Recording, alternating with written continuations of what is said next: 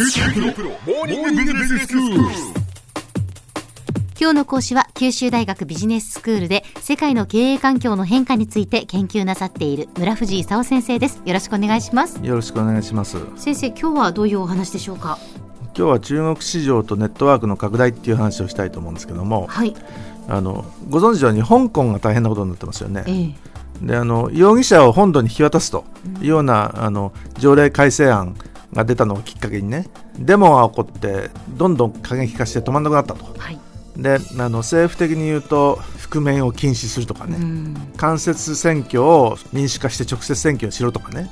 一体どのようにこのデモが終わるのかね。もう見当がつかないと。うん。であの南太平洋で何が起こってるか知ってます？南太平洋。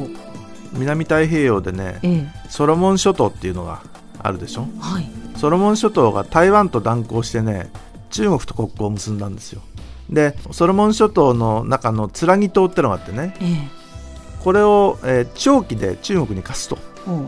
貸すといって何が起こるのかっていうと貸した島の上にね多分中国軍の基地ができちゃうわけですよ。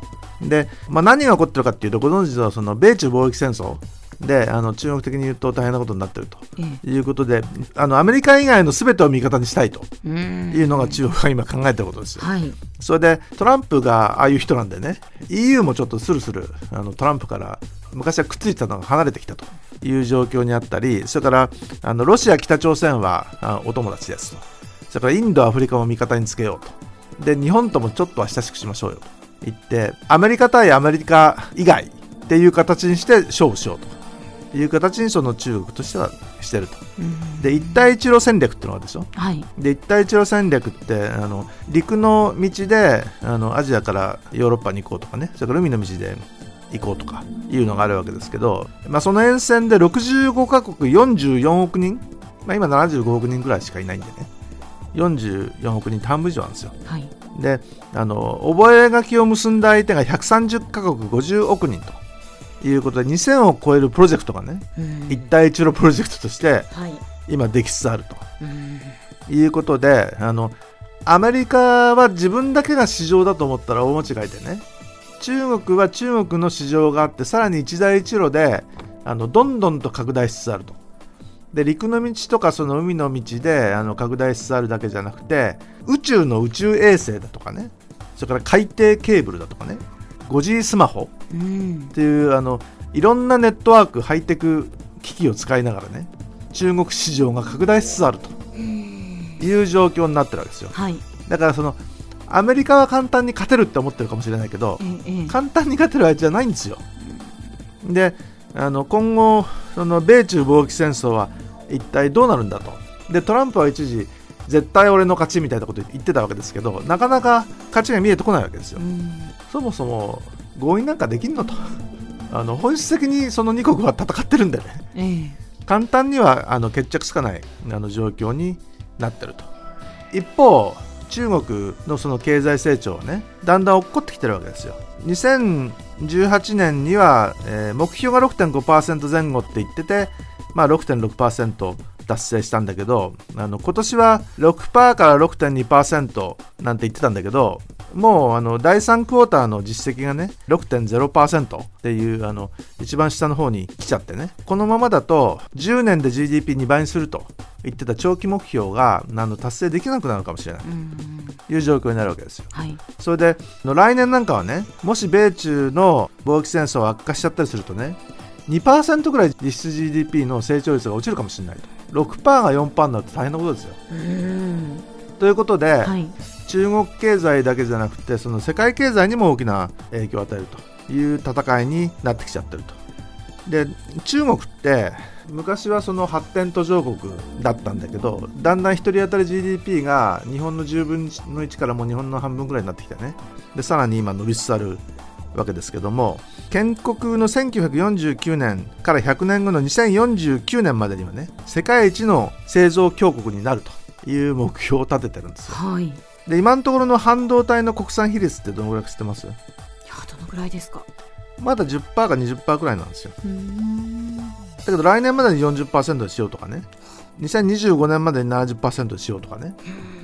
目標を作ってて 5G スマホなんかはもう、ええ。あのアメリカよりも進んでる状況で測位衛星の数なんかでいうとねあの去年段階であの35機でねアメリカは31機しかないんでねもうその宇宙の衛星の数もアメリカを上回ってきてるという状況なんですね。で豚肉が何起こってるか知ってます？豚肉はトンコレラですか、トンコレラってえ日本でもトンコレラって起こってるんですけど、えはい。中国で起こってるのはアフリカトンコレラ。これ別の病気なんですよ両方ともトンコレラなんだけど。で中国ってええ。世界の豚肉の半分を食べてるんですよ。そんなにですか。だから豚肉がトンコレラにかかっちゃってあの23割豚が死んじゃったりするとね、まあ、大変なんですよ。物価が3%ぐらい上がり始めてね。はあ。それでその豚につられて牛肉だとかそれから羊の肉の値段も上がってくると。これはちょっと庶民にとってはね冗談じゃない状況。はい。で自動車もねニューエナジービークルって言って今年度から10%ぐらいは製造販売義務がそのニューエナジービークル作れというふうに、えー言ってであの来年は 10%12% しようなんていう目標を立てたんだけどまあなかなか難しいんであのハイブリッドでもいいんじゃないのみたいなことを加えて言ってたばかりなんですけど全体のその新車販売台数もちょっと減少しつつあるとでこれってあの米中の貿易戦争だとかね株価が下がってるだとかねそれからみんなちょっとやばいっていう不動産に投資してるとかね、まあ、そういうようなこともあってあの自動車販売もちょっと滞ってきたという状況ですね。では先生今日のまとめをお願いしますまあ、中国の製造現場ではねあの AI とかロボットを使ったハイテク化が進行してねアメリカは簡単に勝つつもりなんだけど国内市場はねあの一帯一路による開発だとか周辺国との貿易拡大だとか宇宙の測位衛星とか陸の 5G だとか海底ケーブルだなんとかでねデジタルネットワーク自体も拡大しつつあるという状況なんですね。であのそういう意味じゃ日本とかそのアメリカ企業を含む中国の外の企業もね成長する中国市場をあのお客さんが拡大しているということで追っかけざるを得ないという状況になっています。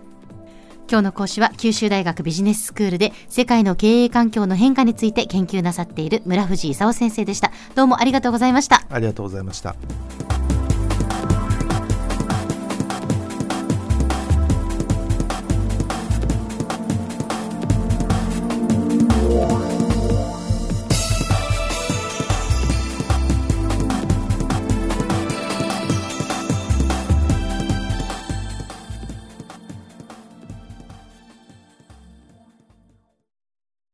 QT プロは通信ネットワーク、セキュリティ、クラウドなど QT ネットがお届けする ICT サービスです。